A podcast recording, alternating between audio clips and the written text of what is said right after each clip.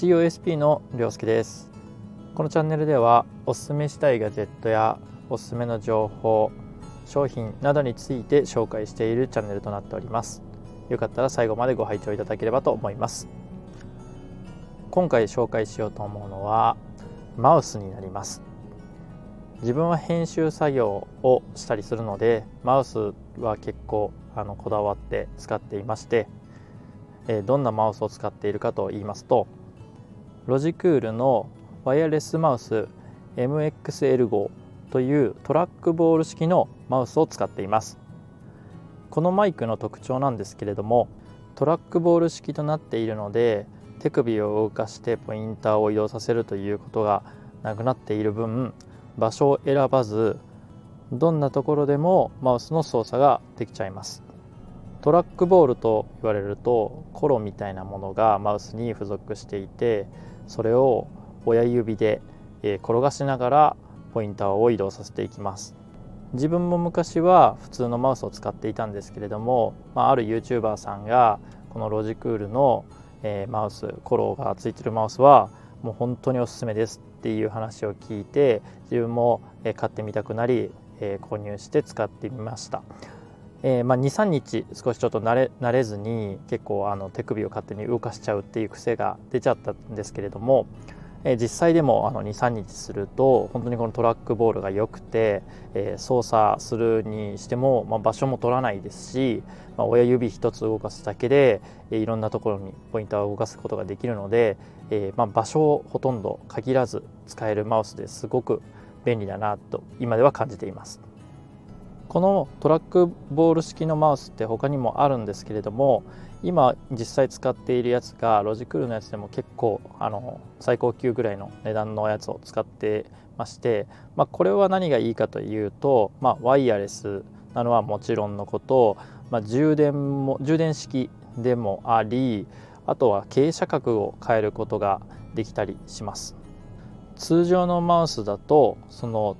傾斜角を変えるっていうような動作ってほとんどないかと思うんですけれどもこのロジクールの MXL5 の方に関しては手首がまあちょっと硬くなりがちになるのを緩和するために20度ぐらい、えー、と角度を変えて自分のお好みの角度で、えー、あの傾斜をつけることができるといった、まあ、特徴もあります。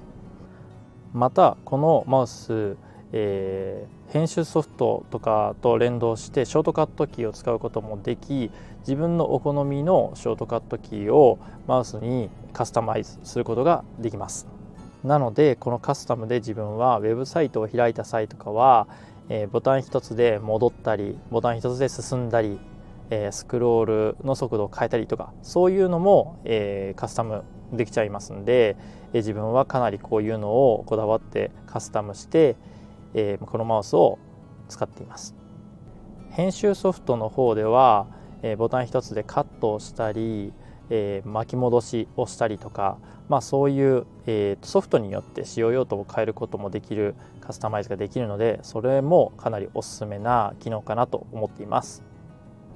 マウス1回の満充電で基本23週間ぐらいはずっと使いっぱなしでいけたかなと自分の感覚では、えー、持ってまして、えー、まあ、ほとんど、まあ、そんなに充電も気にしなくても、えー、使える長寿命な、えマウスになっているかなと感じています。マウス自体のグレードとしては最高級なのですけれども、まあ、少しちょっとお試しで使ってみたいなっていう方がいましたらこのマウスの1個、えグレードダウンしたやつがあります。でそれになると、えー、充電式じゃなくて電池式になりますので、まあ、充電じゃない分、えー、少しちょっとマウス自体も重たくなるかなと。あと先ほど、えー、言ってた手首の傾斜角を変える、え角度調整機能っていうのがその、えグレードダウンしてるやつに関してはついてませんので、えまあ、ちょっと手首が硬くなりやすくなるかなと思って、え自分はこの一番いいやつに、えー、しました、まあ、ただ入門編としてはこのグレードダウンしてるやつでも全然大丈夫かなと思うので一度お試ししてみたい方は、えー、リンクを概要欄の方に貼っておきますので参考にしてもらえればと思います。はいいかがでしたでしょうか？今回は、ロジクールのトラックボール式のマウス MX シリーズをご紹介させてもらいました。このチャンネルでは自分が使ってよかったなと思うガジェットやおすすめの情報などを発信しております。この情報がためになったなと思う方がいらっしゃいましたらいいねのボタン。また聞いてみたいなと思う方がいらっしゃいましたらフォローの方をよろしくお願いします。それでは今回はこの辺でまた次回のラジオでお会いしましょう。COSP 涼介でした。